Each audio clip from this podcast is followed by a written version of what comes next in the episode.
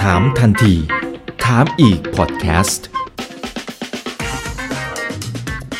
ถามแบบรู้ลึกรู้จริง เรื่องเศรษฐกิจและการลงทุนกับผมอีกบรรพศครับ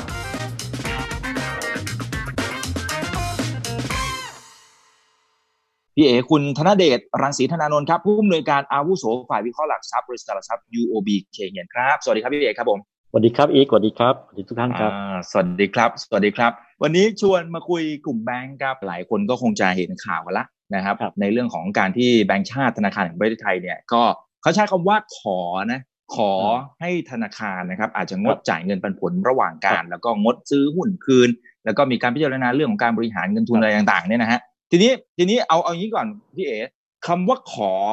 มันคือสั่งไหมมันอันเดียวกันไหม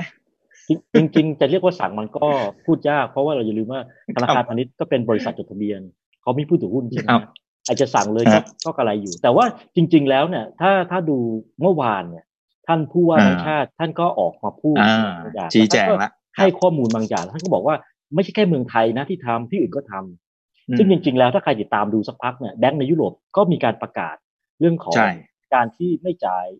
ผลผลระหว่างการ หรือว่าซื้อหุ้นคืน อันนี้จริง ๆ ไม่ใช่อะไรที่ใหม่ แต่ผมก็มองว่าเขาก็พยายามที่จะ follow เหมือนกับที่ทางอเมริกา ทำแผนลดดอกเบี้ยทำแผนลงทุนทำแผนซื้อหุ้น อะไรก็แล้วแต่หลายประเทศก็ copy paste ใช่ไหมครับใครทำก่อนทำหลังเท่านั้นเองนะครับฉะนั้นอันนี้เองถามว่ามันมันเป็นการ copy paste ไหมมันก็ไม่ผิดถ้าเกิดมันทำแล้ว มันทำให้สร้างความเชื่อมั่นนะครับ ผมก็คิดว่า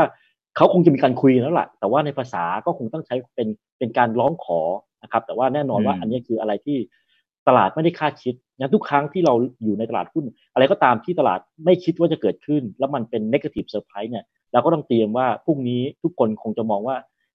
ไม่ดีละแต่ผมก็เชื่อว่าทุกคนก็มองไม่ว่าจะเป็นฝั่งของภาครัฐ หรือแม้แต่ฟันเมนเจอร์ในประเทศและต่างประเทศงั้นผมคิดว่าเขาคงจะดูกันแล้วแหละว่าโอเคพรุ่งนี้อาจจะเปิด Open Low นะ ประมาณนึงแหละ แต่ก็ดูต่อไปshort term แน่นอนมันมีความผันผวนความเสี่ยงนะครับ แต่ว่า longer term เนี่ยเขาเขาบอกว่า ห้ามไม่ให้จ่ายปันผลระหว่างกาลนะครับ ซื้อหุ้นคืนเนี่ยผมไม่ห่วงหรอกจริงๆแบงค์แบงค์ที่ซื้อหุ้นคืนเนี่ยที่ผ่านมาในในช่วงปีก็จะมีแค่ K-Bank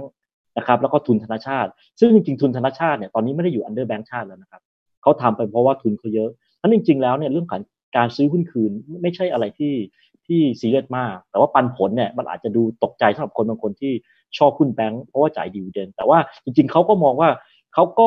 ไม่ได้ห้ามไม่ให้จ่าย แต่ว่าเป็นการจ่ายของปีปีนี้นั่นหมายว่าแบงก์ประกาศจ่ายปันผลสำหรับปี 2020เนี่ยก็คือไปจ่ายนู่นนประมาณเมษาพฤษภางั้นช่วงเวลากับเกือบหนึ่งหนึ่งปีอย่างนี้ไป ก็อาจจะเป็นการช่วงดูเวลาว่าโอเคละโควิดเข้ามาแล้วกระทบเศรษฐกิจแล้วแบงก์จะเป็นยังไงงั้นผมคิดว่าเป็นแค่เลื่อน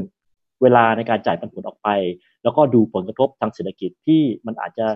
บางคนมองมองข้ามไปเลยว่า การที่ประกาศไม่ให้จ่ายเนี่ยมันเป็นมีอะไรสัญญาณทางเศรษฐกิจหรือเปล่ามี NPL อะไรที่ ขึ้นไว้หรือเปล่า อันนั้นต่างหากที่ผมกังวลมากกว่าครับพี่เอ๋กังวลตัวเลขไหนมากกว่ากันนะครับไอ้ไอ้พวกสัญญาณเศรษฐกิจมันมีตัวไหนที่ตอนนี้มันส่งกลิ่นออกมาแล้วนะครับ หรือทางแบงค์ชาติจริงๆเขาแค่ preemptive ไหมอย่างครั้งที่แล้วที่เราคุยกันนะครับว่าเอ๊ะเขาเขาเป็นการ action ที่เร็วล่วงหน้าไป หรือจริงๆแล้วเขาอาจจะแค่กังวลเกินไปหรือเปล่าพี่เอ๋มองไงตีความยังไงครับ คือ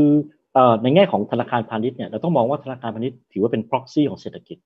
อะไรก็ตามที่มีผลต่อธนาคารพาณิชย์ มันอาจจะถูกกังวลต่อเนื่องไปในเรื่องของเศรษฐกิจได้คราวนี้แบงก์เองเนี่ยต้องเข้าใจว่ารอบนี้แบงก์ไทยเองก็ต้องมีมีภาระร่วมกับภาครัฐในการที่จะช่วยเหลือภาคเอกชน ไม่ว่าจะเป็นบริษัทต่างๆ เล็กใหญ่หรือว่าตัวบุคคลเข้ามานั้นสิ่งที่เกิดขึ้นก็คือว่าผมเชื่อว่าเป็นการ preemptive ที่จะเกิดขึ้นว่า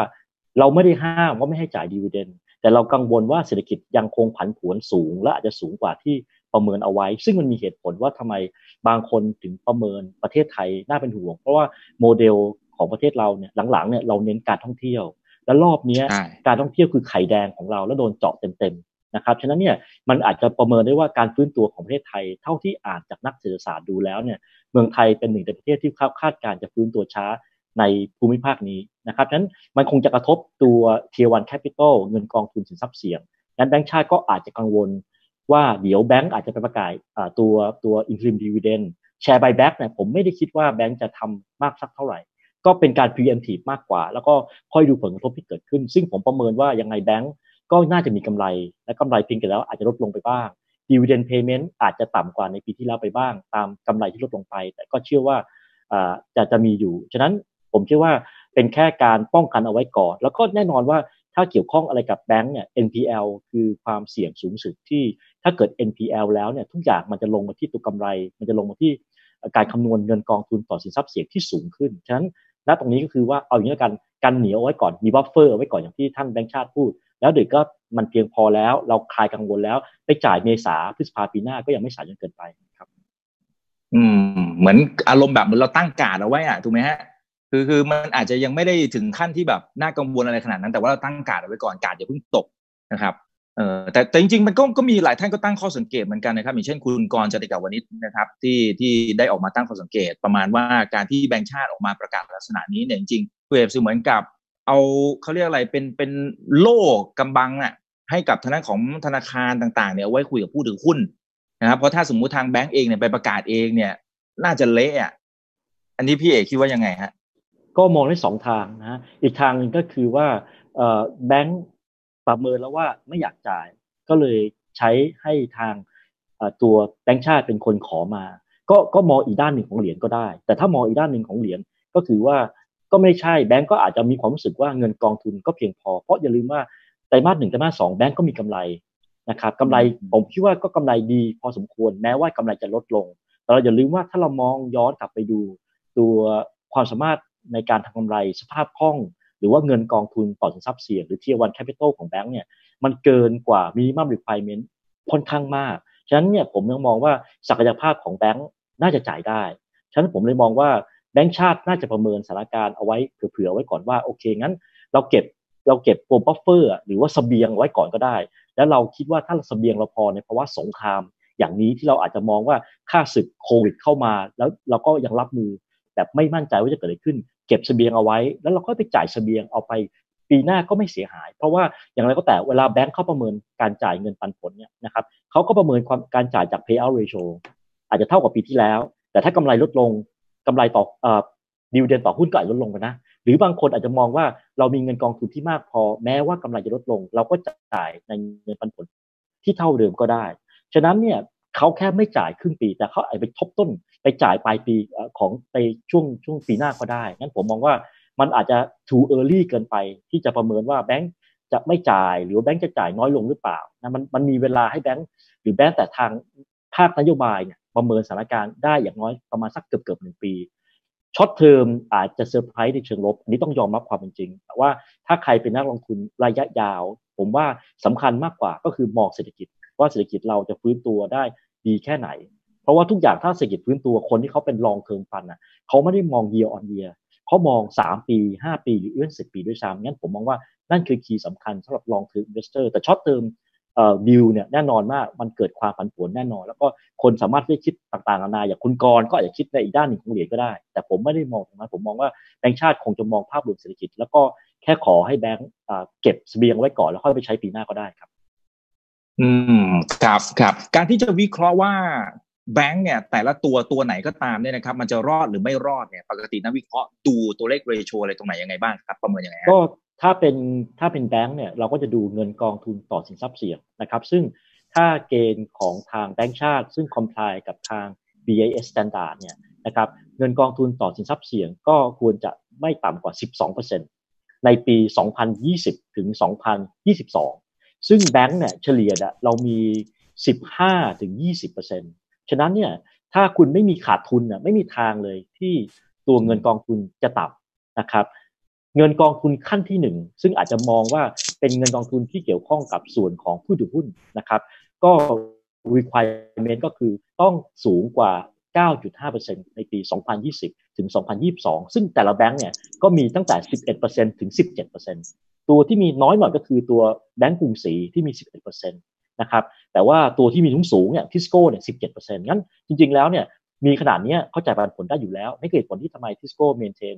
high dividend payment ที่เกิดขึ้นนะครับแต่ว่าพอมีข่าวตรงนี้มา เราก็ไม่สามารถที่จะไปไปห้ามความคิดของนักลงทุนได้ว่า เขาจะมีความวิตกกังวลหรือเปล่าว่าแบงก์ไหนจะจ่ายปันผลน้อยกว่าเดิมหรือเปล่า อันนี้ก็ต้อง คอยคอยดูกันต่อไป แต่ว่าสิ่งที่เราวิเคราะห์ได้ว่า ถ้าเขามีเงินกองทุนที่มากพอ แล้วเราคำนวณแล้วในโมเดลของเราว่า ถึงแม้เขาจะจ่ายเงินทุนที่สูงแล้วเนี่ยสรุปแล้วเงินปันเงินกองทุนต่อทรัพย์เสียของเขามีเท่าไหร่ ซึ่งสรุปแล้วก็คือยังมีมากกว่าเกณฑ์เพราะตราบใดก็ตามที่แบงก์มีผลกำไร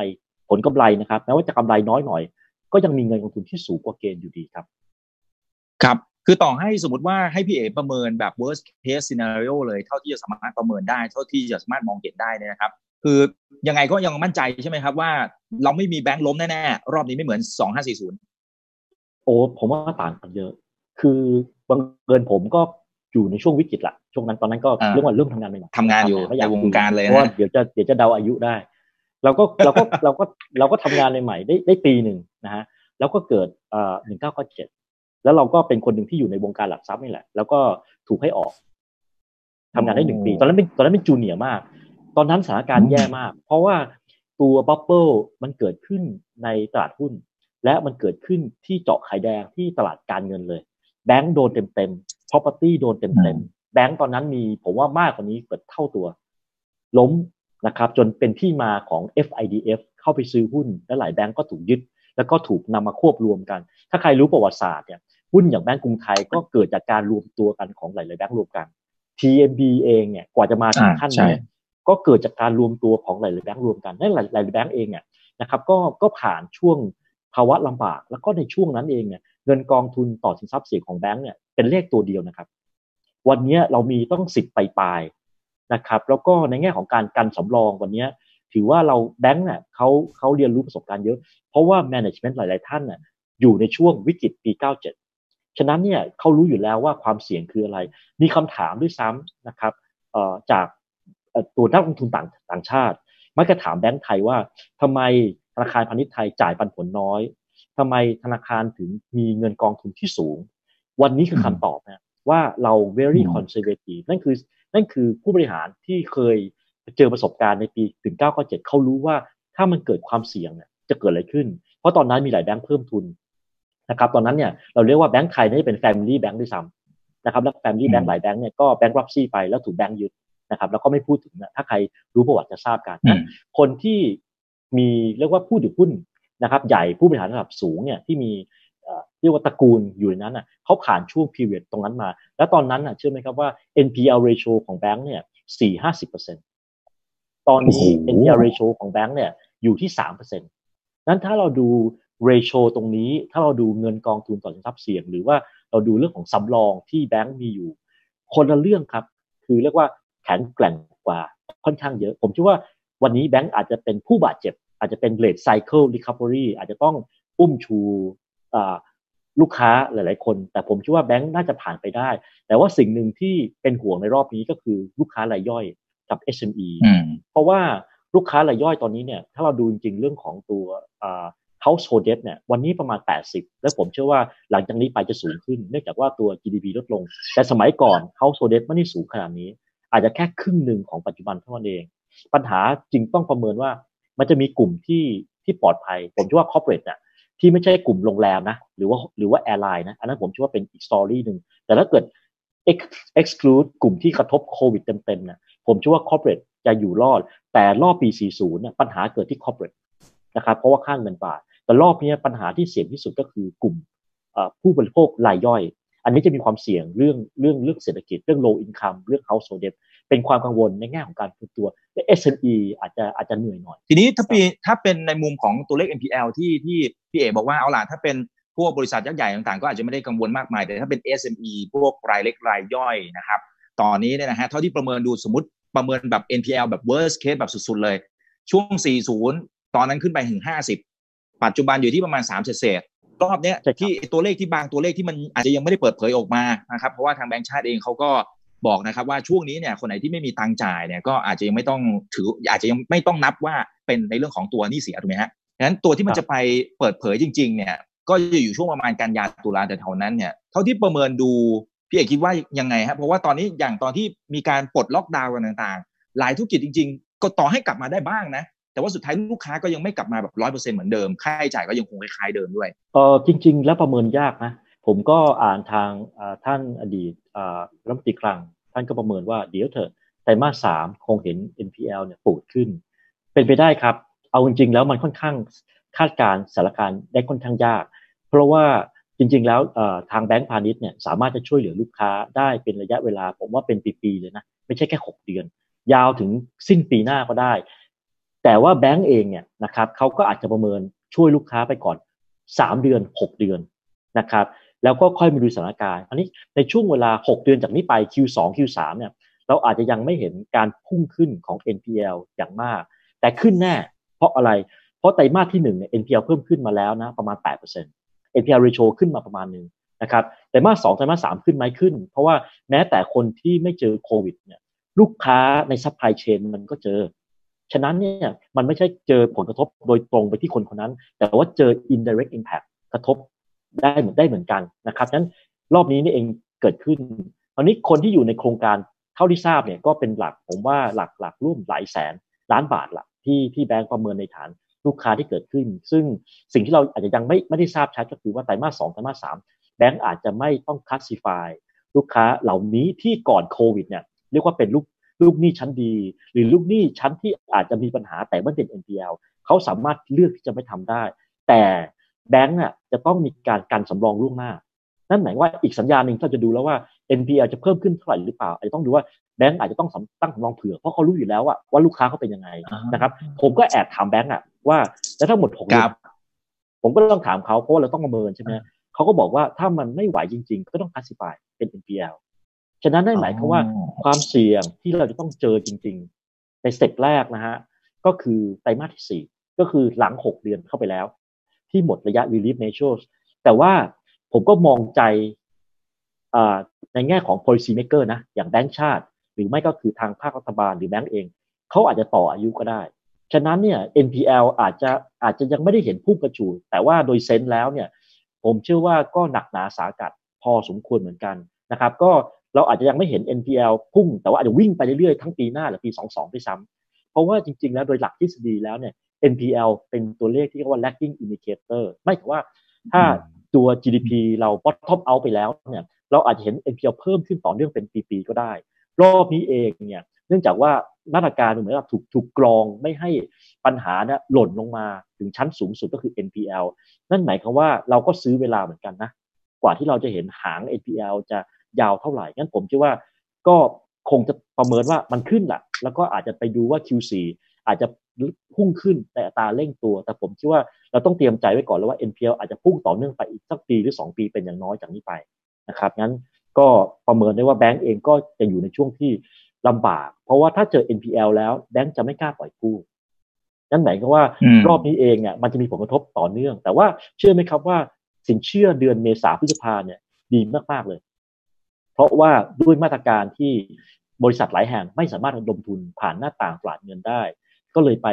ออกที่หน้าต่างของธนาคาร ฉะนั้นเนี่ยสิ่งที่เราเห็นสินเชื่ออาจจะดูแปลกตาไปนิดหนึ่งว่าเอ๊ะทำไมเศรษฐกิจไม่ดี แต่ว่าสินเชื่อเพิ่มขึ้น อาจจะเพิ่มขึ้นไปได้ครับตลอดปีนี้แลปีหน้าจะเป็นปีที่ผมเชื่อว่าหลายคนจะพูดเลยว่าปีหน้าแหละเป็นปีที่แม้ว่าเศรษฐกิจจะฟื้นตัว แต่ว่าภาพไปหลายตัวแล้วอาจจะเห็นภาพที่แตกต่างไปเหมือนกันงั้น ก็ประเมินว่า NPL คงจะขึ้นต่อเนื่องไปอย่างนี้ไปอีกหนึ่งสองปีด้วยซ้ำนะครับแต่ตัวเลขผมคิดว่าก็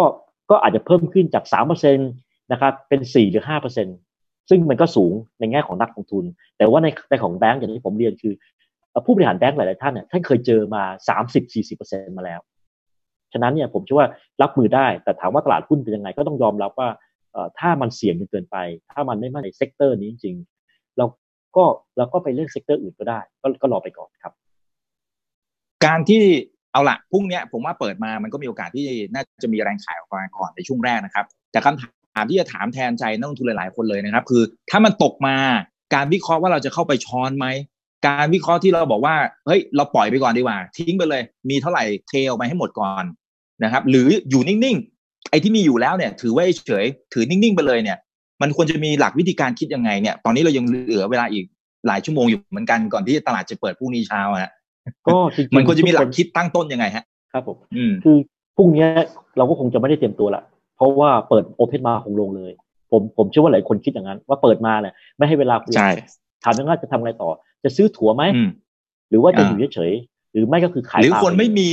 อ่า หรือหรือคนมีจะกลับเข้าไปแบบโอ้โหจัดเต็มเลยไหมเพราะในเมื่อโอ้โหตอนนี้เนี่ยราคาก็ร่วงลงมาพอสมควรแล้วแล้วลงไปอีกช็อตนึงเนี่ยก็น่าจะหนักพอสมควรเนี่ยจัดเลยไหมมันควรจะมีวิธีคิดยังไง คือคือผมไม่ได้บอกว่าคำแนะนำเป็นยังไงนะครับ แต่อยากรู้วิธีคิดว่าเราควรพิจารณายังไงฮะโอเค คือผมคิดว่าในแง่ของ SET index เนี่ยเดือนมีนาคมคือ bottom นะครับ9 969คือ bottom หลายหุ้นในกลุ่มหลาย ๆ กลุ่มเนี่ย rebound เป็น V shape บางหุ้นเนี่ยบางคนตกใจด้วยซ้ำเพราะว่า rebound สูงกว่าตอน pre covid ด้วยซ้ำหลายๆ sector เนี่ย หุ้นหลาย ๆ ตัวเนี่ยขึ้นไปมากกว่านั้น ทั้งๆที่ยังไม่เห็นการรีบาวของ e a r n i n g ็งอันนี้คือปัญหาว่าทำไมเซ็ต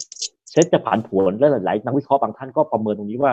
หุ้นมันขึ้นไปไวเกินไปนะนะครับแม้ว่าปีหน้าบางคนอาจจะมองสูงกว่านี้นะครับแต่แบงก์เองสังเกตว่าเป็นการเป็นการฟื้นตัวแบบแบบ Nike Nike แบบไม่ใช่เป็น V ด้วยซ้ำเป็นแต่ออกแนว U เป็นหนึ่งใน sector ที่ฟื้นตัวช้าที่สุดในรอบนี้นะครับฟื้นมาแค่ผมคิดว่าไม่กี่เปอร์เซ็นต์ถ้าเทียบกับ sec ตัว SET index หรืออะไรคำถามคือดูยังไงหนึ่งผมคิดว่าในเชิง valuation ของแบงก์เองนะที่เราประเมินว่าเราไม่ได้มองว่าแบงก์จะขาดทุน อันนี้ต้องยอมรับแล้วว่าเรามองว่ากำไรของแบงก์ปีจะลดลง 20%นะครับเราไม่ได้มองว่าแบงก์จะขาดทุนนี่ถ้าเรามอง factor in ใน assumption ตรงนี้แล้ว เราไปมองเรื่องของ valuation ที่เกิดขึ้นนะครับระดับราคาเนี้ยแล้วก็ factor in ในวันพรุ่งนี้แล้วหุ้นแบงก์อาจจะร่วงลงเซโซว่าห้าถึงสิบเปอร์เซ็นต์คร่าวๆนั่นหมายความว่าแบงก์อาจจะลงมาอยู่ในระดับที่ ใกล้ๆระดับตอนที่โลของปีนี้ ผมยังเคยบอกอตัวลูกค้าหรือว่าคนบางคนว่า ถ้าเกิดว่าหุ้นแบงก์ลงมาในระดับตรงนั้นเองเนี่ยนะครับ ซื้อได้แต่ถ้าต้องถือได้นานๆนะนั้นกลยุทธ์ส่วนนี้ก็คือวันนี้พรุ่งนี้ทุกคนคาดการณ์ว่าเปิดลงแน่นอน อาจจะห้าถึงสิบเปอร์เซ็นหรือทั้งวันอาจจะแกว่งตรงนี้ก็ได้ แต่ไม่ได้คิดว่าจะฟอลนะไม่ไม่ได้คิดว่าจะเป็นเหมือนวันหลายๆนั้นที่จะเห็นหุ้นแบงก์ฟอลสิบห้าเปอร์เซ็นไม่ไม่ได้คิดตรงนั้นนะครับเอ่อ ถ้าลงมาถึงระดับนั้น ผมเชื่อว่า longer investor เป็นโอกาสที่ท่านจะซื้อ แต่ท่านต้องถือได้ยาวๆ ผมยังเชื่อเช่นนั้น ยาวแค่ไหนพี่เอ๋ ยาวแค่ไหนฮะ เพราะว่าเพราะว่าหุ้นแบงก์รอบนี้ผมประเมินว่าเขาจะฟื้นตัวตามเศรษฐกิจ สังเกตได้ไหมครับคุณนิกวันนั้นเนี่ย เรามองว่าหุ้นแบงก์ฟื้นช้ามากเลย แต่ว่าอยู่ๆมีการลดดอกเบี้ยเงินฝากหุ้นเคแบงก์ซิลลิงเลยนะหุ้น SCB ซิลลิงเลยนะนึกออกใช่ไหม แล้วหุ้นเนี่ยแบงก์เนี่ยบางตัวพุ่งขึ้น 40%ในสัปดาห์เดียว เห็นไหมฮะ คือทุกคนกลัวกลัวเกิดขึ้น แต่พอมันมีสัญญาณอะไรบางอย่างที่มัน trigger เข้ามา วันนั้น K-Bank SCB หรือหุ้นหลายตัวแหละ ceiling เลยนะฮะ และใช้เวลาเพียงแค่หนึ่งสัปดาห์พุ่งขึ้น 30-40%เลย มันเกิดอะไรขึ้นใช่ไหมฉะนั้นจริง ๆ แล้วเนี่ยผมคิดว่านักลงทุนบางส่วนเนี่ยเขาก็จ้องอยู่แหละ แต่ว่าเขาอาจจะไม่มั่นใจก็ไม่แปลกฮะคือคนก็ต้องกลัวอยู่แล้ว แต่ว่าถ้าผมมองว่าหนึ่งแบงค์ไม่ขาดทุน แบงค์มีกำไร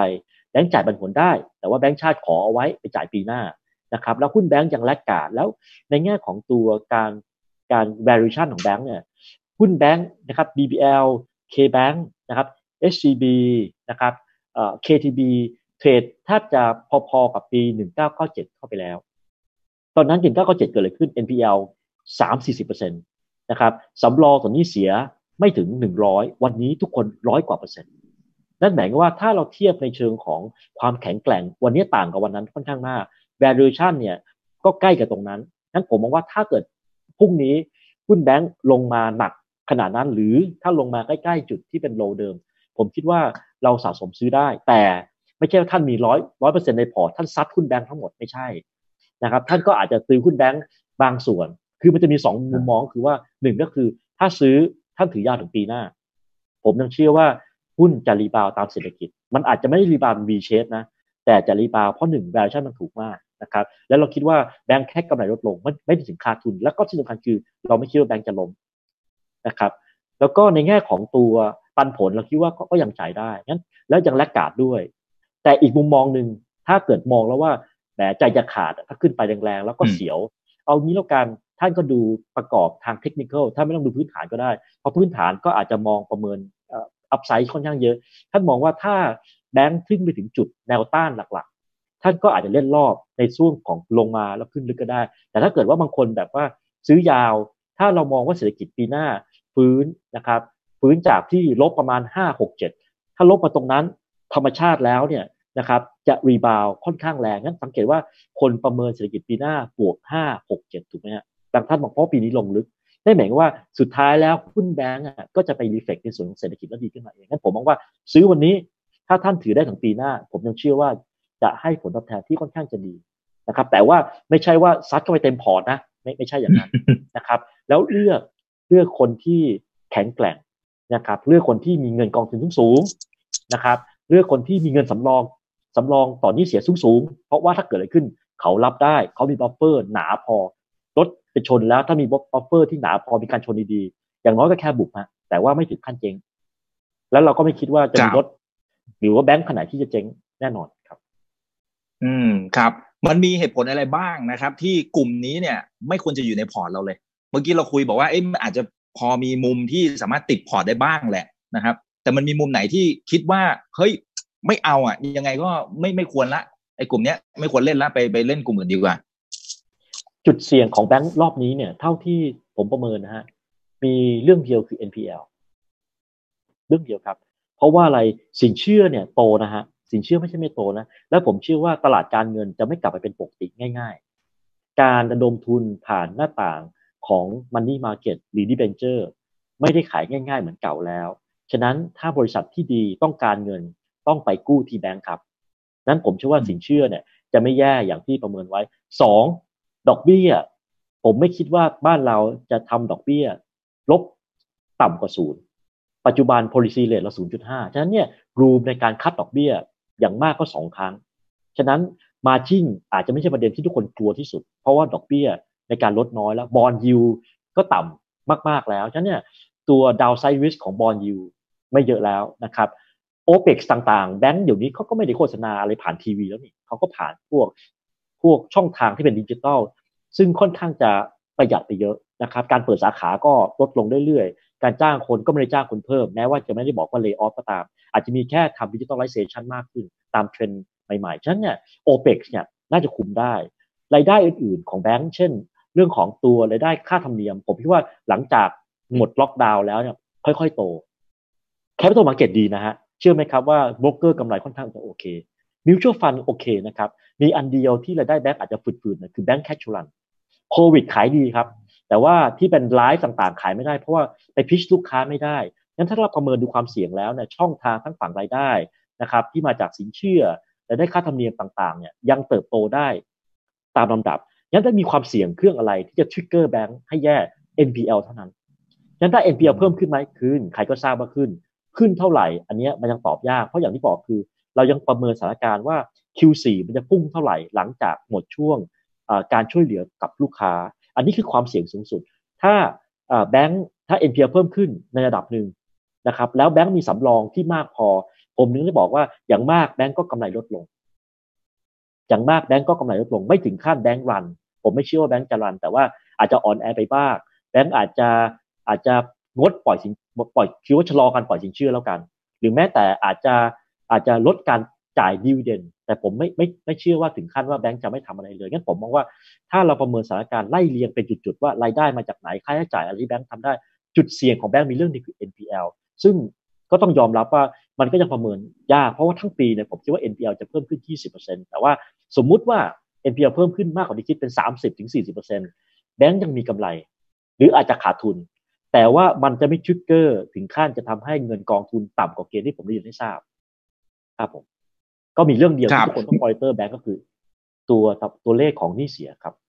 ได้ครับ อันนั้นก็ต้องติดตามกันเลยนะครับ ในทุกไตรมาสเราต้องเฝ้าติดตามอย่างใกล้ชิดนะครับ หรือว่าจะไปดูบทวิเคราะห์ของพี่เอก็ได้นะครับ คุณบันนี่ครับ คุณบันนี่นะน่าจะบันนี่มากกว่า คุณบันนี่จาก Facebook บอกว่าในกลุ่มแบงก์เนี่ยเอออันนี้ผมว่าถามน่าสนใจ คือแบ่ง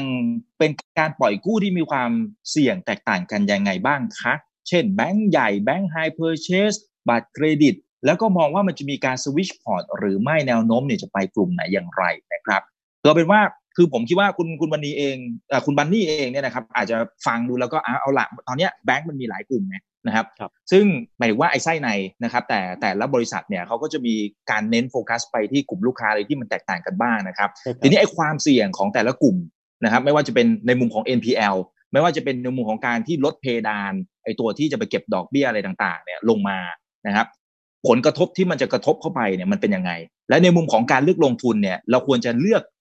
หุ้นในกลุ่มที่มีไส้ในแบบไหน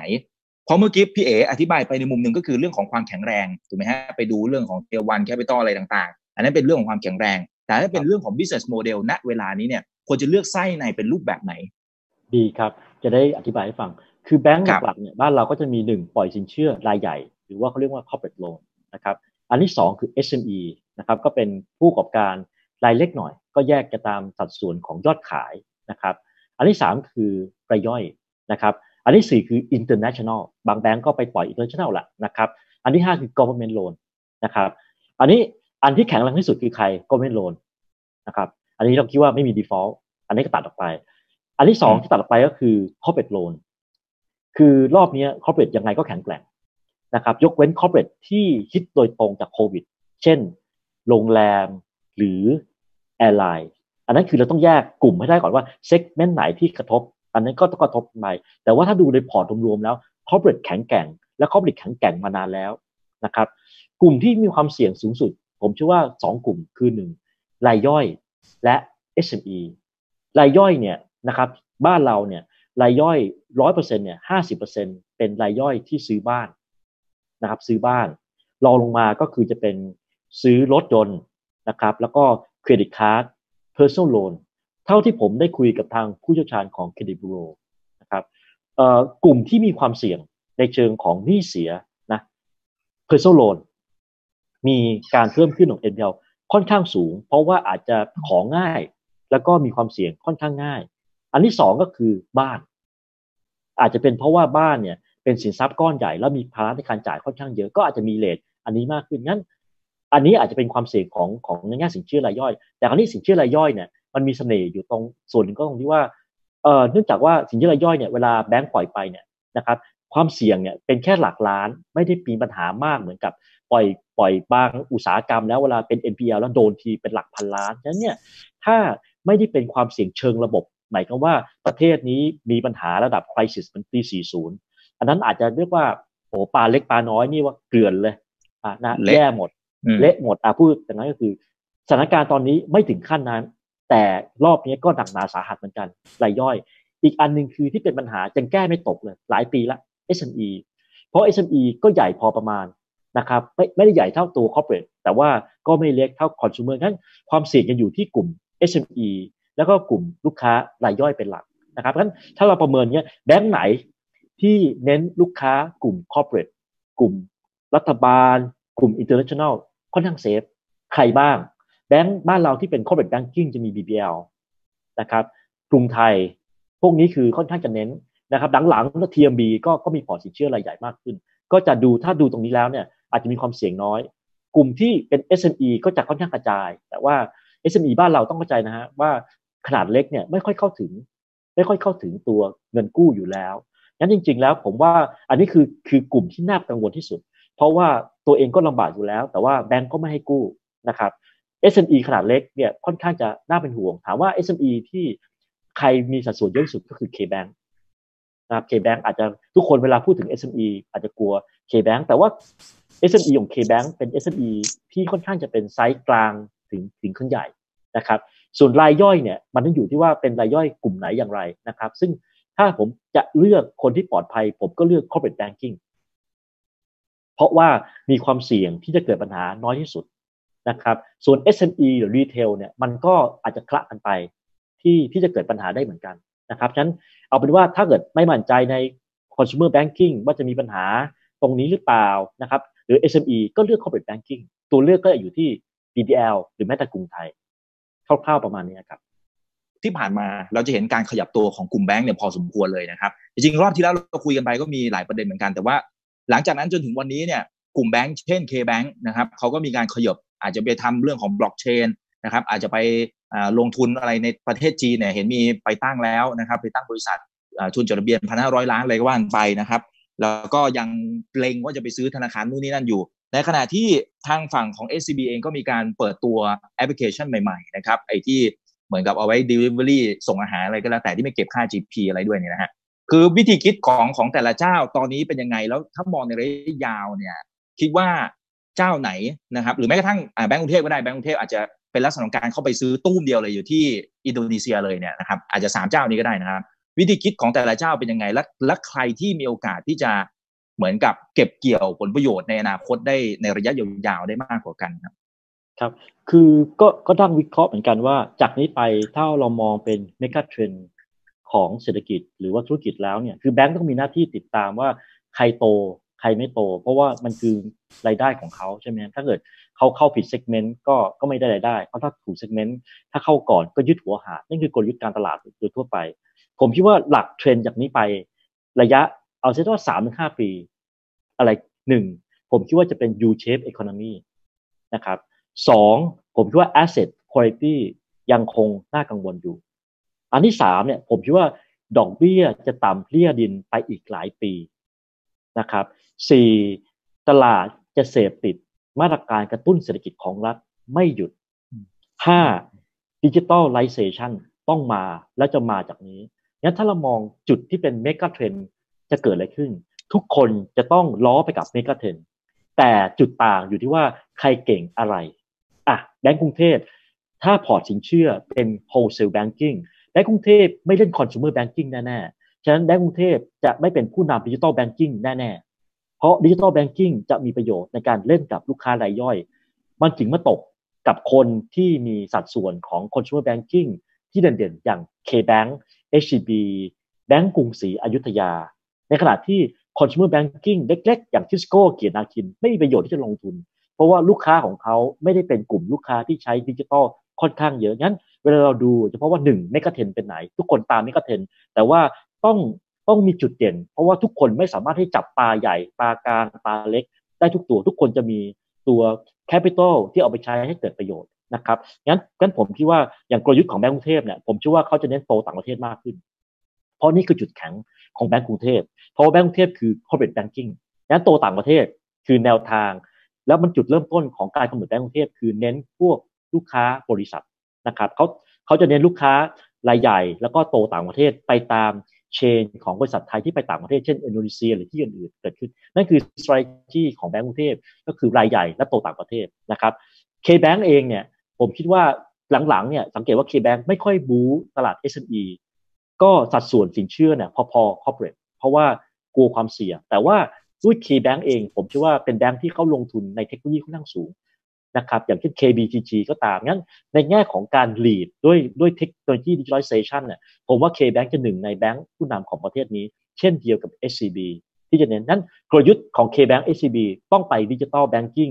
ก่อนคนอื่นอย่างแน่นอน และต้องเร่งจับ K-Bank partner กับ Line นะครับ partner กับหลาย ๆ ที่ที่เป็นดิจิทัล SCB เองนะครับก็ก็ทำเป็น partner ลงทุนในต่างประเทศ Ripple เองทำบล็อกเชน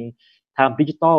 coin ก็ตามเนี่ย มันคือคือลักษณะ character ของ DNA ยีน และสิ่งที่เราเห็นจุดที่แตกต่างน่าสนใจของ SCB ก็คือ Robinhood ใช่ไหมจริง Robinhood เนี่ยคงไม่ได้สร้างอะไรที่เป็นกอบเป็นกำหรอก แต่ผมคิดว่าวันนี้ทุกคนมองว่า Data คือดอลลาร์ใหม่ดอลลาร์ Data คือ New ดอลลาร์นั่นหมายว่าใครมี Data คือผู้ชนะ นั่นหมายว่าคุณสามารถ pitch ลูกค้าได้ วันนี้ถ้าเราไปคุยกับในแบงก์เขาจะบอกว่า หา pain point ลูกค้า ถ้าเกิดคุณอีกคุยกับพวกเราสตาร์ทอัพหรือพิมพ์เนี่ยเขาจะคำเยอะมากเลยให้หา pain point ลูกค้าเจอเพราะนั่นคือสิ่งที่ลูกค้าต้องการแล้วต้องหาให้ได้ก่อน บางทีไม่ใช่ว่าลูกค้าต้องการนะแล้วต้องคิดแทนลูกค้าว่าจริงๆลูกค้าต้องการอะไรหรือเปล่านั่นคือ pain point ที่เกิดขึ้นนั่นผมคิดว่านี่นี่คือแนวทางที่เกิดขึ้นโรบินฮูดคือตัวแทนอะไร คือคือเรื่องจำว่าการหา Data เนี่ยมันไม่ได้อยู่ๆก็ก็ขึ้นมาง่ายๆ การทำโรบินฮูดเนี่ยผมเชื่อว่าหนึ่งก็คือว่าเขาตอบโจทย์โลกสมัยใหม่ ที่ทุกคนใช้ แกลบนะครับใช้แพนด้าอะไรพวกนี้เข้าไป สิ่งที่แบงค์ต้องการคืออะไร การเข้าถึงลูกค้าเข้ายังไงในเมื่อผมไม่รู้จักคุณ ถ้าเกิดผมเข้าไปด้วยการให้คุณใช้ฟรีๆนะ SCB บอกไม่เก็บตังค์ถูกไหมครับค่าธรรมเนียมมันไม่กี่บาทหรอกครับ การทำแอปพลิเคชันแพงไหมไม่เยอะหรอกครับ แบงก์ปีปีหนึ่งอะลงทุน CAPEX ไม่รู้กี่หมื่นล้าน จะซักเท่าไหร่ ถ้าลงแอปพลิเคชัน แต่ถ้าเกิดว่าผมสามารถที่จะดึง ตัว Ecosystem ที่มีตัว Robinhood เป็นตัวกลางของถนนได้ แล้วผมไปถึงผู้ค้า ผมไปถึงผู้ส่ง ผมไปถึงลูกค้าผมได้อะไรครับ ผมได้ Database ที่สำคัญคืออะไร ผมรู้จักลูกค้าที่เขาอาจจะไม่เคยมาหาแบงค์เพราะเขามองตัวเองว่าเป็น SME แล้วแบงค์ก็จะไม่ให้ SME รายเล็ก ๆ เพราะว่าไม่มี balance sheet เนี่ยแต่วันนี้ถ้าผมรู้ว่าร้านขายก๋วยเตี๋ยว ร้านขายข้าวมันไก่ ร้านขายหมูแดง โอ้โห ร้านนี้ไม่ไม่ธรรมดา ยอดขายตอนผมรู้แล้วผมคุณขายเท่าไหร่ ผมก็ pitch คุณไงผมรู้ว่าคุณอยากได้อะไร ผมเข้าไปพิชคุณผมได้ Data และที่สำคัญคือ คุณส่งของกับผมไม่เสียตังค์นะอ่า ผมเกิดความประทับใจนั่นคือ นั่นคือทำไมแบงก์ SME ถึงบอกว่าต้องการเป็นแบงก์ที่ทุกคน admire ที่สุด ผมว่านั่นคือ นั่นคือหลักคิดของเขาว่าทำยังไงให้คนจดจำเขาและชื่นชมเขา จริง ๆ แล้วเขาต้องการเข้าไปขอ Data โดยที่โดยที่ทุกคนวินวินแบงก์วินเพราะแบงก์ได้ Data แบงก์ได้ความชื่นชอบ ร้านค้า win เพราะว่าร้านค้าไม่ต้องเสียเงิน ไม่ต้องขึ้นราคาลูกค้ามอเตอร์ไซค์รับจ้างก็ทำงานได้ ลูกค้าก็ซื้อสินค้า โดยที่ราคาไม่แพงทุกคน win-win หมดถูกไหมฮะโรบินฮูดจึงกลายเป็นหนึ่งใน DNA ที่ผมว่าน่าสนใจในการที่ SCB พยายามที่จะทำให้เห็นว่ากลยุทธ์ upside down ของเขาคืออะไร นี่คือการตอบโจทย์ที่แตกต่างไป แต่ว่า K-Bank อาจจะไม่ได้มองประเด็นนี้โดยตรงเพราะเดี๋ยวมันซ้ำกันไง แต่ K-Bank อาจจะไปมอง เดี๋ยวมันซ้ำกัน เดี๋ยวจะกลายเป็นว่าโอ้ก๊อปปี้กันหรือเปล่า เพราะว่าเขาก็ต้องแข่งขันกัน แต่ว่า K-Bank เองผมว่าเขาก็ไป pitch ลูกค้า เช่น หลาย ๆ บริษัทเช่น ไปช่วยเหลือผู้ผู้เรียกว่าผู้ด้อยผู้พิการแล้วกัน ในการที่จะเข้าถึงดิจิตอลเขาเขาได้แชมป์นะฮะที่สิงคโปร์นั่นคือผลงานของคนของของ K-Bank หรือแม้แต่ BAY เองอะผมว่าเขาก็มาแบบเรียบๆเคียงๆนะเพราะว่าเขามีแบงก์ญี่ปุ่นเป็นแม่ ซึ่งซึ่งผมว่าเขาก็ทำได้ได้ดีพอสมควรงั้น ถ้าเราดูในแง่ของกลยุทธ์เนี่ยจริงๆแล้วเนี่ยมันคือตอบโจทย์ว่าจริง ๆ จุดแข็งของพวกเขาคือใครแบงก์กรุงเทพคือ corporate banking ใช่ไหมใช่ไหมครับ มีดิจิตอลแต่ว่าไม่เน้นหนัก แต่ว่าแบงก์ที่เน้นหนักอาจจะเป็นตัว K-Bank SCB หรือแบงก์กรุงศรีอยุธยาทิสโก้เกียรตินาคินอาจจะไม่เน้นเพราะว่าลูกค้า hire purchase อาจจะไม่ได้ยุ่งมากยกเว้นจะจะมีใครสักคนที่ฉลาดพอ disrupt วิธีการปล่อยสินเชื่อ auto hire purchase โดยใช้เทคโนโลยีอันนี้อาจจะกระทบ ส่วนคนอื่นกรุงไทยเอาจริงแล้ว ผมเชื่อว่าเขาก็เขาก็พยายามพูดบอกว่าผมก็อยากทำดิจิตอลนะ แต่กรุงไทยเป็นแบงก์รัฐไงฮะ เวลามีรายการที่คุณต้องทำรายการเพื่อช่วยกระทรวงการคลัง แผนที่ทำไว้ต้องพักไว้ก่อนงั้นก็กลยุทธ์ของกรุงไทยก็เลย บางทีก็มองยากเหมือนกัน แต่แน่นอนว่ากรุงไทยเป็น arm แน่ๆนะครับ TMB เองก็พยายาม แต่ว่าเนื่องจาก TMB ตอนนี้ partner กับธนาชาติ อาจจะยังไม่เห็นความชัดเจนเรื่องกลยุทธ์สักเท่าไหร่งั้นก็ก็อาจจะอยู่กลางกลางแต่ว่าสิ่งที่เราเห็นเนี่ยก็เห็นได้ว่า DNA ของแต่ละแบงก์เป็นยังไงความเชี่ยวชาญของแต่ละแบงก์เป็นยังไงเพราะผมเชื่อว่า ยุคอนาคตเนี่ยหนึ่งคุณต้องมองให้กระเทนให้ออกว่ามันคืออะไรสองก็คือว่าใครมีจุดเด่นตรงไหน ต้องจับจุดจุดนั้นให้ได้ คุณไม่สามารถที่จะทำเก่งทุกด้าน ต้องเล่นเก่งที่ที่คุณทำได้ แล้วก็อนาคตค่อยรอกันไปเพราะทุกคนบอกว่าเทคโนโลยีวันนี้มีอนาคตก็เปลี่ยนก็ได้ ความต้องการลูกค้ามีวันข้างหน้าก็เปลี่ยนก็ได้ ฉะนั้นเนี่ยทุกคนต้องเตรียมพร้อมต่อการเปลี่ยนแปลงของโลก แต่ทุกคนต้องมีอาวุธหลักของตัวเอง แล้วก็ ต้องมีเรียกว่ากำลังพลที่เก่งในแต่ละด้านออกไปนะครับก็ทำให้เรามองเห็นกลยุทธ์แต่ละแต่แต่ละค่ายทำออกมาเป็นยังไงได้ครับ โอ้โห ขอบคุณมากเลยครับพี่เอ อันนี้เป็นจริง ๆ เป็นวิธีคิดในการทำธุรกิจให้กับธุรกิจอื่น ๆ ด้วยเช่นเดียวกันนะครับ เราก็จะเรียนรู้ได้หรือในมุมของตัวเราเองก็เหมือนกันนะครับ เราคงต้องมองไปข้างหน้านะครับ ว่าไอ้จุดเด่นของเราคืออะไร ไอ้ตลาดที่เราอยากจะไป capture อยากจะไปทำมันคืออะไรกันแน่นะครับ อันนี้เป็นข้อคิดที่ดีมาก คุณบารามเมสนะฮะ บอกว่าถ้าหากลูกค้าเป็น NPL แล้วแบงก์ตัดขายหนี้ออกไปก่อนเนี่ยนะฮะในภายในไตรมาสเลยเปอร์เซ็นต์ของ NPL เนี่ยจะรวมพวกนี้เข้ามาด้วยไหมครับ พอเป็น NPL ปุ๊บขายไปเลยเนี่ยสุดท้ายตัวเลข NPL มันจริงๆก็อาจจะไม่ได้สูงหรือเปล่าความหมายน่าจะหมายความว่าอย่างนั้นนะโอ้ NPL ตอนนี้ถามว่าแบงก์ขายไหม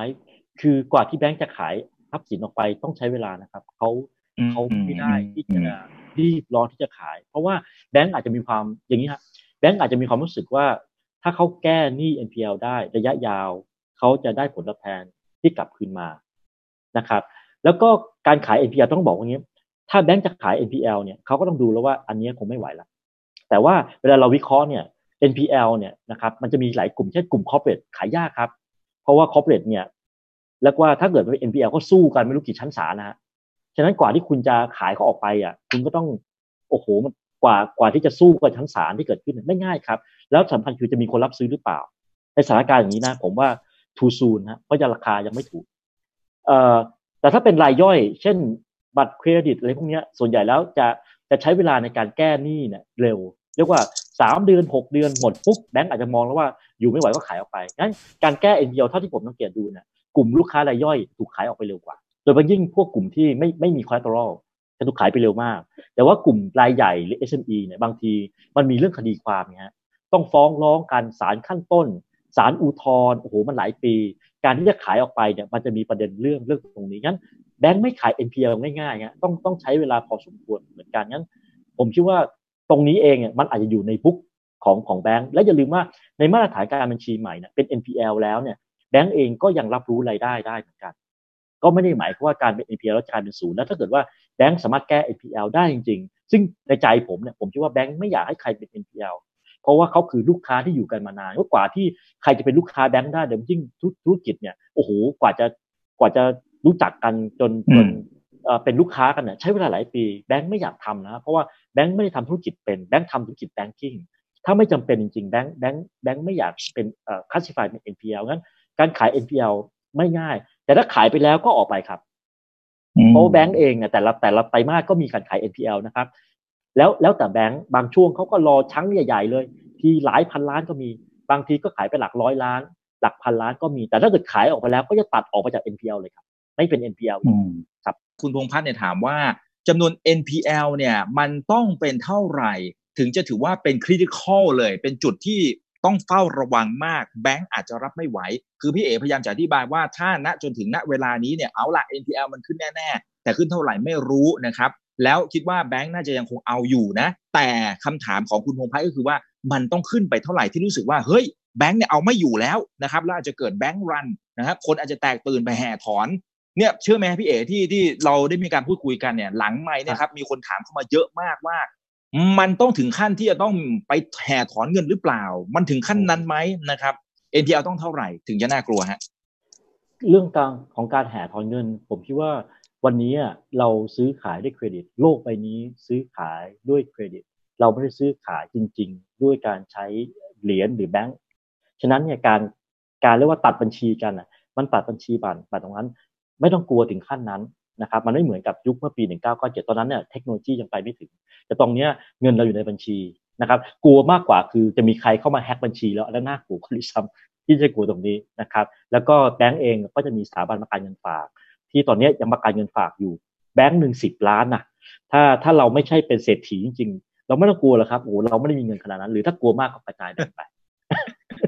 แล้วจะลืมว่าเงินเราอยู่ในบัญชี ผมว่ากลัวใครแฮกเกอร์แบงก์เรามากกว่าที่จะกลัวตรงนี้ด้วยซ้ำนะครับคราวนี้ถามว่าเท่าไหร่เนี่ย ส่วนตัวแล้วบอกตรงว่าก็ไม่ทราบ แต่ก็คิดว่าวันนี้เนี่ยโอเค เรามองว่า NPL ของระบบนะฮะประมาณสามเปอร์เซ็นสมมุติว่าคุณหกเปอร์เซ็นต้องเยอะมากๆนะ ก็เอาอยู่ เอาอยู่ครับ เอาอยู่ ฟันธงว่าเอาอยู่ ไม่ไม่ถึงขั้นจะแย่ขนาดนั้นงั้น จากวันนี้สาววิ่งไปหกเปอร์เซ็นปีนี้เหรอเร็วเกินไป อาจจะอยู่ประมาณสี่ถึงห้าเปอร์เซ็นก็อาจจะบาดเจ็บสะดุดชะลอ แต่ไม่ถึงขั้นจะแย่ อาจจะไปไกลถึงปี 2021 มีเวลาในการปรับตัว มีเวลาในการจัดการปัญหาได้ งั้นถามว่าเท่าไหร่จริงตอบไม่ได้ แต่ว่าประเด็นที่ผมจำก็คือว่าเงินกองทุนต่อสินทรัพย์เสี่ย ตามนโยบายทางการเงินที่ใช้การเป็นมาตรฐานนะครับ อันนี้เราไม่ได้กำหนดแบงค์ชาติไม่ได้เป็นผู้กำหนดครับมันเป็นมาตรฐานที่ใช้กันทั่วโลก T1 Capital อย่าต่ำ9.5 เอาง่ายๆ คืออย่าต่ำ10 แล้วกัน ซึ่งทุกแบงก์โอเค แต่ว่าแบงก์กรุงศรีอยุธยาอาจจะมีน้อยหน่อยคือประมาณสัก 11 ถ้าเงินกองทุนยังคงสูงกว่าเกณฑ์ในระดับที่พอสมควรไม่มีปัญหาขนาดนั้นครับยังยังโอเคอยู่แต่ว่ามองยาวๆ ก็ก็เอาไว้ว่า ถ้าคงไม่ได้ขึ้นเป็น 3-40%ผมว่าก็โอเคนะอาจอาจะเห็น 6 5 6ในปลายปีนี้ก็ได้แล้วปีหน้าอาจจะสูงขั้นขึ้นตรงนั้นแต่ว่าอย่าลืมว่าเราก็ต้องค่อยๆ เหมือนกับว่าล้อกันไปกับสถานการณ์ที่ที่เกิดขึ้น แต่ถ้าเกิดท่านมองว่ามันขึ้นไปเรื่อยไม่ยากครับ ก็ขายหุ้นออกมาสิครับ แล้วก็ท่านก็เอ่อไม่ต้องซื้อหุ้นแบงค์ท่านก็ไปซื้อหุ้นตัวอื่นนั้นนั้นในแง่ของนักลงทุนเนี่ยท่านเหนื่อยน้อยกว่าผู้บริหารแบงค์หรือว่าผู้บริหารแบงค์ชาติด้วยซ้ำ เขาต่างหากที่ต้องรับภาระในแง่ของแบกภาระทั้งทั้งทั้งตัวเขาเองนะเขาคือในแบงค์วันนี้หรือแม้แต่แบงค์ชาติเองผมว่าเขาแบกภาระ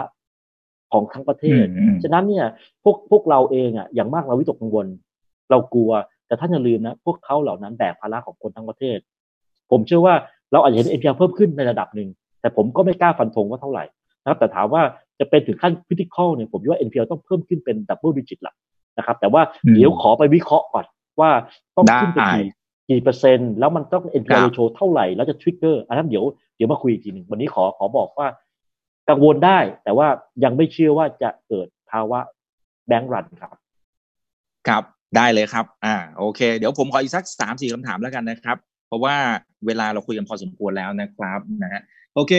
คุณชิลลิ่งคุณกมลนะครับ ถามคำถามใกล้เคียงกันนะครับ ถามกลุ่มนะฮะที่อาจจะมีเรื่องของการเช่าซื้ออะไรต่างๆนะครับคุณทิสโก้ KKP นะครับผมคือเขามองนะครับว่า เอ๊ะมันอยากจะให้วิจารณ์ใช้คำว่าวิจารณ์วิเคราะห์แล้วกันอยากให้วิเคราะห์หน่อยว่าไอ้กลุ่มนี้ที่จะโดนแรงกระแทกนะครับ ทั้งในมุมของ NPL ทั้งในมุมของตัวการลดเพดานลงมาจะเป็นอย่างไรนะครับเออเพดานดอกเบี้ยใช่ไหมฮะพูดถึงเพดานดอกเบี้ยครับใช่ครับเออจริง ๆ แล้วถ้าเราดูประกาศล่าสุดเนี่ยไม่ได้มีแตะเรื่อง hire purchase นะครับฉะนั้นก่อนหน้านี้ใช่มีมีหนังสือพิมพ์บางบางบางบางฉบับ บอกว่าให้มีการลดดอกเบี้ย hire purchase ลงหนึ่งเปอร์เซ็นต์จาก contract เดิม โอ้โห นักวิเคราะห์ก็วิจัยมาใหญ่เลย บางคนบอกว่าจะกำไรลดลงที่สิบสามสิบเปอร์เซ็นอันนี้ก็แล้วแต่นะครับ เราเราก็ไม่ไปวิจารณ์กัน แต่ว่าล่าสุดที่เราดูไม่มีเรื่องของ hire purchase ฉะนั้นตรงนี้ตัดออกไปนะครับและจริงๆแล้วเนี่ย hire purchase ที่เขาคิดกับลูกค้าไม่ได้แพงนะฮะ ดอกเบี้ยรถยนต์เนี่ยผมเชื่อว่าค่อนข้างถูกนะสี่ห้าหกเปอร์เซ็นต์เนี่ยถูกมากแล้วนะครับคราวนี้คำถามของทิสโก้และเกียรตินาคินที่อาจจะทำให้เป็นจุด จุดที่จุดอ่อนก็คือว่าส่วนใหญ่คนจะซื้อหุ้นเกียรตินาคินและทิสโก้เนี่ยเพราะว่าถือว่าเป็นหุ้นจ่ายปันผลสูงนะครับทิสโก้เนี่ยจ่ายปันผลแค่ครั้งเดียว คือคือคือปีหน้าจ่าย แต่เกียรติอาคินเขาจ่ายสองรอบ ปกติในครึ่งปีจะจ่ายประมาณบาทหนึ่งที่เหลือค่อยไปจ่ายเพิ่มขึ้นในในในครึ่งปีหลังนะครับ อันนี้เองเนี่ยที่ทำให้ส่วนหนึ่งราคาหุ้นร่วงลงค่อนข้างเยอะ เพราะว่าเมื่อคนมีความรู้สึกว่า เอ๊ะ แล้วอย่างเนี้ยเขาจะจ่ายน้อยลงหรือเปล่า ผมก็การันตีแทนเขาไม่ได้ แต่ผมบอกได้แค่ว่า ถ้ากำไรลดลง ปันผลก็ควรจะลดลง แล้วผมก็คิดว่ากำไรของทิสโก้และเกียรตินาคินปีนี้ก็อาจจะลดลงประมาณสัก 10%บวกลบ ฉะนั้นปีที่แล้วจ่ายเท่าไหร่ ท่านก็อาจจะคาดคาดการณ์ได้ว่าปันผลจะลดลง อาจจะเป็นจุดอ่อนของเกียรตินาคินทิสโก้ที่ทำให้เสน่ห์ลดลงไปบ้าง ถ้าสมมุติว่าคนกลัวว่าเขาจะจ่ายปันผลที่ลดลง แต่ทั้งสองแบงก์นี้เองจริงแล้วก็มีเงินกองทุนที่สูงอยู่พอสมควร งั้นผมเชื่อว่า คงจะผันผวนละนะครับ แต่ก็แต่ก็ก็คิดว่าน่าน่าจะไม่ถึงขั้นจะจะย่ำแย่อะไรนะครับ ก็อาจจะเสี่ยงน้อยกว่าคนอื่น เพราะว่าเป็นสองแบงค์ที่ที่จ่ายปันผลสูงงั้นถ้าคนกลัวว่าปันผลอาจจะจ่ายไม่ได้หรือจ่ายน้อยลง ก็อาจจะทำให้เสน่ห์ของหุ้นขายไป แล้วก็ฟันเมนเจอร์ก็ซื้อหุ้นสองตัวนี้ เพราะเขาคิดว่ามันเป็นหุ้นที่ให้ปันผลค่อนข้างดีฉะนั้นถ้าในวิวของเขามองแล้วว่าปันผลมันจะไม่ได้อย่างที่คิดไว้ ก็เป็นไปได้ที่อาจจะมีการขายออกมาจากพวกนักลงทุนที่เป็น ระดับระดับ professional ออกมาได้ครับ ครับอ่าเหลือสามคำถามครับ คุณวสันต์พอดีเพิ่งถามเข้ามา แล้วก็เป็นคำถามที่หลายท่านถามมาก่อนหน้านี้แล้ว ผมเลยเอามายำรวมกันเลยนะครับ บอกว่าเนี่ยมาตรฐานบัญชีใหม่ TFIS 9นะฮะที่เริ่มใช้ไปแล้วในปีนี้ทำให้กลุ่มแบงก์เนี่ยมี NPL เพิ่มขึ้นอยู่แล้วจากเกณฑ์ใหม่ เราจะมีวิธีแยกยังไงฮะกับ NPL ของจริงนะ กับ NPL ที่มันสูงขึ้นเพราะมาตรฐานบัญชี เออจริงๆเออ ตั้งแต่ต้นต้นไตรมาสถึงที่ผ่านมาเนี่ยวิธีการรายงาน NPL หรือว่าคุณภาพสินทรัพย์ของแบงก์เปลี่ยนไปนะครับ ก่อนก่อน TFIS 9เนี่ยแบงก์จะรายงานตัวคุณภาพสินทรัพย์แบ่งเป็นประมาณสัก 5 ชั้นนะครับ ชั้นที่1นะครับชั้นดี ชั้นที่ 2 ชั้นดีน้อย ชั้นที่ 3 ลงมาคือ NPL ลงมา ก็คือขาดขาดชำระหนี้เกิน 90 วัน แต่ว่าปัจจุบันเนี่ยเขาไม่ได้ใช้คำศัพท์คำนั้นนะเขาใช้คำศัพท์ว่าหนึ่ง performing loan ก็ก็คล้ายๆกับ ชั้นที่หนึ่งนะครับคือว่ายังคงจ่ายได้ภายในสามสิบวัน อันที่สองเขาใช้คำว่าเอ่อเรียกว่าจำจำชื่อไม่เป๊ะๆนะครับเขาเรียกว่าเอา underperforming loan คือยัง perform อยู่ แต่แต่ว่ายังไม่เป็น bad loan อันนี้คือแต่เขาไม่ได้วัดในแง่ของ aging เหมือนแต่ก่อน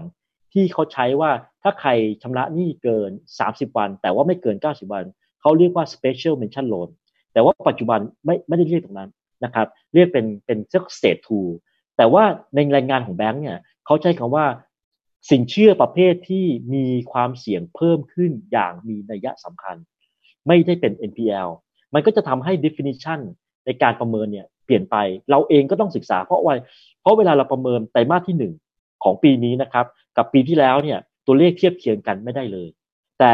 อันที่สามก็คืออันที่เป็น NPL อันนี้ผมคิดว่า definition คล้ายๆกันก็คือพวกที่ชำระหนี้ไม่ได้เกิน 90 วัน อันนี้ก็คล้ายๆกันงั้นถามว่า TFS 9 เป็นส่วนสำคัญไหม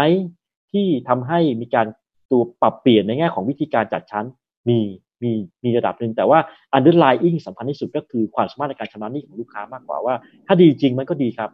มันก็ไม่ได้มีอะไร แต่ว่ามันจะมีผลตรงที่ว่า ถ้ามีการเปลี่ยนชั้นในการที่จัดชั้นเนี่ย อาจจะมีผลต่อการตั้งสำรองที่เปลี่ยนไป ก็นี่คือเหตุผลหนึ่งที่ทำไมแบงก์ไทยในช่วงที่ผ่านมาก่อนที่จะใช้ตัวมาตรการชีใหม่ เขามีการกัดสำรองเอาไว้ล่วงหน้าแล้วแล้วแล้วก็อนาคตเนี่ยเราจะมีความเสี่ยงมากขึ้นในกรณีที่ถ้ากรณีที่ลูกค้าอาจจะไม่เป็น NPL แต่ว่าอยู่ในขายที่ว่าใกล้เป็น NPL จะมีความเสี่ยงในการตั้งรองพอๆกับ NPL อันนี้คือความเสี่ยงสูงสุดที่จะเกิดขึ้นเหมือนกัน ก็ก็ยากขึ้นครับในในส่วนตรงนี้แต่ TFS 9 อาจจะไม่ใช่จุดหลัก ที่ทำให้ NPL ของแบงก์เพิ่มขึ้น แต่ว่ามันคือคุณภาพสินทรัพย์โดยรวมมากกว่าครับครับคุณนิตการนะครับ ถามคำถามมาบอกว่าเนี่ยอันนี้มันมีผลต่อพวกกองทุน LTF IMF SS FX ของแต่ละแบงก์หรือเปล่าคะพี่กองเขาจะขายออกมาหรือเปล่าฮะสำหรับกลุ่มแบงก์และจะทำให้ไอ้พวกกองทุนพวกนี้เนี่ยมันร่วงลงมาหรือเปล่า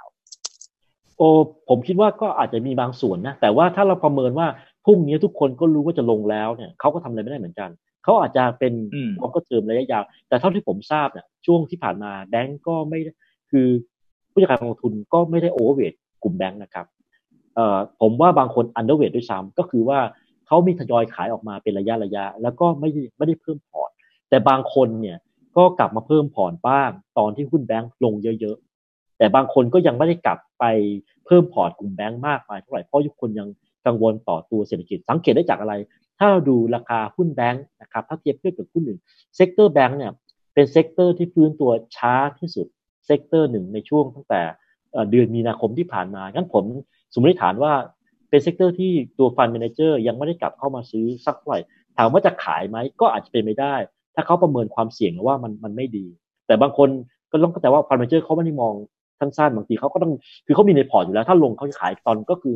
อาจจะขายตอนต่ำก็ได้งั้นเขาอาจจะมองเขาอาจจะไม่ขายก็ได้ แต่เขาจะเพิ่มพอร์ตหรือเปล่าเนี่ย มันอยู่ที่ตัวตัวนโยบายอีกทีหนึ่งซึ่งผมเชื่อว่ามันอาจจะเร็วเกินไปที่จะอาจได้คำกลับเข้ามาซื้อซื้อหุ้นแบงก์หลังจากที่เขายังอาจจะไม่ clear cut อาจจะต้องรอผู้ใหญ่แต่แบงก์ชาติ อาจจะต้องรอจากทางแบงก์พูด confirm view ที่เกิดขึ้น แต่ผมเชื่อว่าแต่ก็ตามที่เรายังไม่เห็นสัญญาณหลักๆ เช่นเศรษฐกิจ หรือว่ายังไม่เห็น NPL ที่ชัดเจนเท่าไหร่ ผมเชื่อว่า fund manager ยังคงไม่กลับเข้าไปซื้อหุ้นแบงก์อย่างมีนัยสำคัญ อาจจะซื้อบ้างตอนที่ลงระดับเพื่อถัวเฉลี่ยพอร์ต แต่จะยังไม่ใช่โอเวอร์ซึ่งเราก็ยังไม่ได้โอเวอร์กลุ่มแบงก์ครับ คุณจิตกร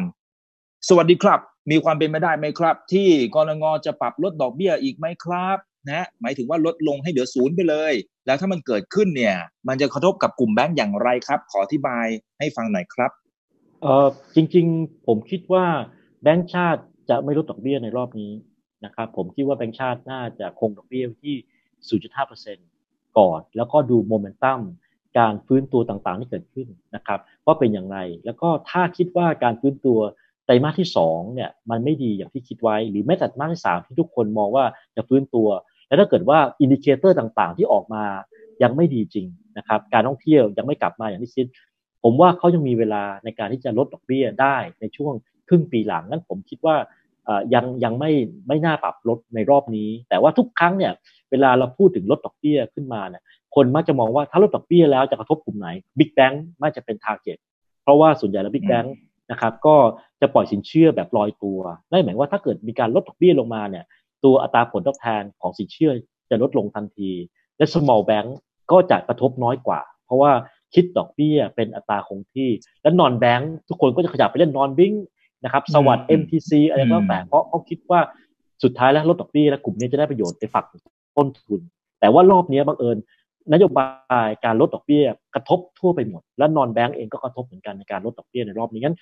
ตักกะรอบนี้อาจจะใช้ไม่ได้ทันที เพราะว่ามันมีส่วนอื่นที่ที่ต้องพิจารณาที่เกิดขึ้น ผมอยากจะเรียนให้ทราบอย่างนี้ฮะรอบนี้มันมีความแตกต่างอยู่ระดับหนึ่งในปี subprime ในปี subprime เนี่ยนะครับใช้เวลาประมาณสักหนึ่งปี จาก pre-subprime ลงมาที่จุด bottom ประมาณหนึ่งปี แล้วใช้เวลาประมาณสักปีนิดๆกลับไปที่ pre-subprime แต่รอบนี้ทุกคนเซอร์ไพรส์เพราะว่าใช้เวลาแค่เดือน 2 เดือนลงมาที่จุด bottom นะครับเดือนมีนาคม แล้วรีบาวเป็น V shape ส่วนหนึ่งมาจากสภาพคล่องที่เยอะขึ้น แล้วกลุ่มแบงก์ก็คล้ายๆกัน ฉะนั้นถ้าท่านมองว่าโอเคละการฟื้นตัวทางเศรษฐกิจจะมีช้าๆน้อยๆ แต่ถ้าเกิดมองจาก historical ที่เกิดขึ้นที่ที่ผ่านมา ก็จะใช้เวลามาเท่าไหร่ก็กลับไปเท่านั้นนะครับ แล้วก็บวกขึ้นนิดหนึ่งนั้นผมเลยมองว่าถ้ารอบนี้เศรษฐกิจลงมาลึก แล้วกลับไปได้ มันจะใช้เวลาใกล้เคียงกันในการที่จะลงมาแล้วขึ้นกลับไปงั้น ถ้าดูค่าแล้วปีหน้าก็อาจเห็นการฟื้นตัวงั้น ถ้าสถานการณ์โดยรวมไม่ย่ำแย่จนเกินไป ใครที่มีหุ้นอยู่ ก็จะเห็นการสัญญาณการฟื้นตัวเป็นเป็นรอบๆไป อันนี้คือให้เป็นความรู้ก่อนว่า เวลาจะวิเคราะห์เนี่ยอย่าตกใจเราลองไปดูกราฟก็ได้ในอดีตว่าหุ้นเซ็ตเป็นยังไง ใช้เวลาเท่าไหร่แบงก์ ก็ลงมากี่เดือนก็ขึ้นไปกี่เดือนกว่าจะถึงจุดเดิมที่เกิดขึ้นนะครับ เพื่อใช้ในการวางแผนกลยุทธ์ในการลงทุนก็แล้วกันนะครับ คุณนัทวัฒน์ครับ กลุ่ม non-bank ที่ปล่อยกู้ให้กับ SME แล้วก็กลุ่มรากหญ้าเนี่ยมีผลกระทบยังไงบ้างเพราะเห็นพี่เออธิบายไปแล้วนะครับ ว่าเนี่ย SME กับเนี่ยคนที่กลุ่มมีรายได้น้อยนะเอ๊ะเขาจะเป็น NPL หรือเปล่าฉะนั้นคำถามคือ non-bank ที่ไปจับเอ่อสองกลุ่มนี้อยู่เนี่ย รอดไหม non-bank ไม่ค่อยเล่นตลาด SME เพราะว่า balance sheet ไม่แข็งแกร่งพอ ต้องเข้าใจอย่างหนึ่ง การปล่อย SME รายหนึ่งเนี่ยมีมูลค่าเป็นหลักร้อยล้าน การที่บริษัทหนึ่งจะปล่อยสินเชื่อ SME แล้วต้องประเมินความเสี่ยงว่าเป็น NPL คุณต้องมี balance sheet ที่ใหญ่มาก ขนาดบริษัทใหญ่ ๆ อย่าง non-bank เช่นเมืองไทยแคปิตอลสีสวัสดิ์คอร์ปอเรชั่น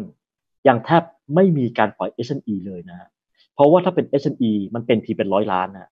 balance sheet รับไม่ได้ครับ ฉะนั้นเนี่ยแต่นอนเขาแบงค์เนี่ยปล่อยโดยธกรรมลุ่มชาติรายย่อยถูกไหมรายย่อยอันนั้นคือจิ๋วส่วนนั้นๆอ่าบุคคลอืมครับ SME เนี่ยนอนแบงค์น่ะไม่ค่อยปล่อย และไม่ควรปล่อยด้วย เพราะถ้าเป็น NPLT เนี่ยมันจะรองรับความเสี่ยงไม่ได้คราวนี้กลุ่มรายย่อย อันนี้คือโจทย์ที่น่าสนใจ เพราะว่ามีคนตั้งคำถามอยู่แล้วว่า รอบเนี้ยผู้มีรายได้น้อยเนี่ยลำบากลำบากมานานแล้ว แต่ทำไมสินเชื่อของสวัสด์ MTC ขึ้นอ้าวคุณเอา และ NPL ก็ขึ้น แต่ว่า NPL ratio ยังไม่สูงมาก ผมคิดว่าเรายังกังวลในกลุ่มนี้เหมือนกันนะครับ ที่เกิดขึ้น แต่คราวนี้สินเชื่อต่อรายของตัวเมืองไทยหรือสวัสด์เนี่ยไม่ได้เป็นมูลค่าที่เยอะมาก คือเป็นระดับแบบหลักพันล้านเออพันบาท หลายพันบาทหมื่นบาท ฉะนั้นเวลาที่มีปัญหาเนี่ยมันไม่ได้มีปัญหาทั้งพอร์ต ความเสี่ยงเดียวที่จะมีปัญหาที่สุดก็คือ systematic risk นั่นหมายความว่า ถ้าเลี้ยงปลาแล้วปลาในบ่อตายเรียบ นั่นคือความเสี่ยงสูงสุดของลูกค้ารายย่อย คือ systematic risk ก็คือย้อนกลับไปปี 40 เลย ถ้าท่านมองว่านั่นคือปี 40 ยอมแพ้กีปับเลยว่าเอาไม่ไหว แต่ถ้าท่านมองว่ามันคือความเสี่ยงระดับหนึ่งไม่ถึงขั้น systematic risk จะมีบางคนที่เป็น NPL แต่รอบเนี้ยผมก็คิดว่าจะเล่นหุ้นที่ขึ้นมาเยอะๆ high valuation ก็ต้องระวังเอาไว้ก่อน เพราะว่าสังเกตว่า ทางภาครัฐก็มาแตะเรื่องดอกเบี้ยและดอกเบี้ยคือจุดอ่อนของกลุ่มนี้ เพราะว่าเป็นกลุ่มที่คิดดอกเบี้ยค่อนข้างสูงทุกๆ1%ของดอกเบี้ยที่เพิ่มที่ลดลงจะกระทบต่อกำไรกลุ่มนี้ค่อนข้างมากนะครับ5%ถึง8%หรือ 10%ได้เลย จะทำให้การคาดการณ์กำไรม่ค่อนค่อนค่อนจะยากงั้นรอบนี้เองเนี่ยเขาก็มีการปรับลดดอกเบี้ยลง ผมเชื่อว่าจะมีมุมมองของนักวิเคราะห์ที่เปลี่ยนไปอาจจะมีดาวไซส์มากขึ้นในแง่ของการปรับประมาณการ แต่แล้วก็ผมเชื่อว่าเขาจะระมัดระวังมากขึ้นในการปล่อยสินเชื่อ แต่ถ้าเกิดเรามองว่าไม่ใช่เป็นซิสเ m คือป่าในปลาในบ่อไม่ตายทั้งหมด เขาก็จะรอด เพียงแต่ว่าถ้าถามผมว่าวันนี้น่าซื้อไหม ผมอาจจะมองว่าราคาหุ้นอาจจะแพงไปนิดนึง แล้วก็จะมีความเสี่ยงจากการลดดอกเบี้ยในรอบนี้ก็ เช่นกันฮะก็รอให้ลงลึกๆแล้วกัน แล้วก็ให้กลับเข้าไปซื้อก็ลองดูบทวิเคราะห์นะครับหลายที่ผมคิดว่าระยะยาวๆเนี่ยก็ก็ยังเป็นหุ้นที่น่าสนใจในแง่ของ ตัวตัวเมืองไทยและสวัสด์แต่ว่าอาจจะมองว่าระดับราคา 50 บาทอาจจะแพงไปนิดนึงในมุมมองของเราครับ อ่า สุดท้ายครับ ถ้าจะติดตามพี่เอนะครับ มีช่องทางไหนอะไรยังไงนะครับ เชิญเลยครับพี่เอครับครับก็จริง ๆ ผมผมก็อาจจะไม่เหมือนกับกับนักนักวิเคราะห์หลายท่านที่เขามีเพจส่วนตัวหรือว่ามีเขียนขายคอมเมนต์เท่าไหร่ส่วนใหญ่แล้วผมจะเอ่อก็ก็ประจำอยู่ที่เป็นนักวิเคราะห์ของ UOB j นะครับก็จะเขียนบทวิเคราะห์กลุ่มแบงก์หรือว่ากลยุทธ์บ้างเป็นบางครั้งนะครับ ก็ถ้าเกิดว่าอยากจะสนใจก็ก็เข้าไปดูที่เว็บไซต์ของเราได้นะครับ ว่าเป็นยังไงก็ไม่ใช่เราคนเดียวก็จะมีนักวิเคราะห์หลายท่านที่มีฝีมือเหมือนกันนะครับ ก็ก็ไปติดตามได้หรือบางทีก็อาจจะมีให้คอมเมนต์บ้างกับทางสื่อ เพราะว่าเราคิดว่าเราก็เป็นนักวิเคราะห์อะไรที่เราทำได้ในเพื่อสังคมนะ ไม่ใช่เพื่อว่าเราเราต้องทำเพื่อเพื่ออะไรทำเพื่อสังคม แล้วให้ความรู้ได้ยินดีมาคุยกับน้องอีกเนี่ยอืมก็ทำได้ยินดีฮะ อะไรที่เราให้ได้เราไม่มีกักฮะพูดเท่าที่พูดได้ใช่แต่อะไรที่มันมันจริงพูดครับไม่ได้แล้วอืมเราก็ต้องบอกว่าผมก็ไม่รู้ว่า NPL เท่าไหร่แต่ผมก็มีความเสี่ยงนะอันคือเราให้เท่าที่เราให้ได้ที่สุดก็ก็ติดตามตามตามตามสื่อที่เกิดขึ้นมานะครับ แต่ว่าถ้าจะติดตามประจำก็ก็จะบทวิเคราะห์เขียนอยู่ที่ตัว UOBK เป็นเป็นหลักครับ ได้ครับ ขอบคุณมากครับ ขอบคุณทุกท่านมากเอาละครับ เราคุยกันพอสมควรละ ครั้งหน้าจะเป็นเรื่องไหนยังไง เดี๋ยวรอติดตามชมกันด้วยครับ วันนี้สวัสดีครับ ฝากกด subscribe แล้วก็ฝากกดไลค์กดแชร์กันด้วยนะครับ สวัสดีครับ สวัสดีครับ สวัสดีครับคุณนิกสวัสดีครับทุกท่าน อย่าลืมนะครับว่าเริ่มต้นวันนี้ดีที่สุด ขอให้ทุกท่านโชคดี และขอให้มีเสรีภาพในการใช้ชีวิต ผมอีกบรรพตครับ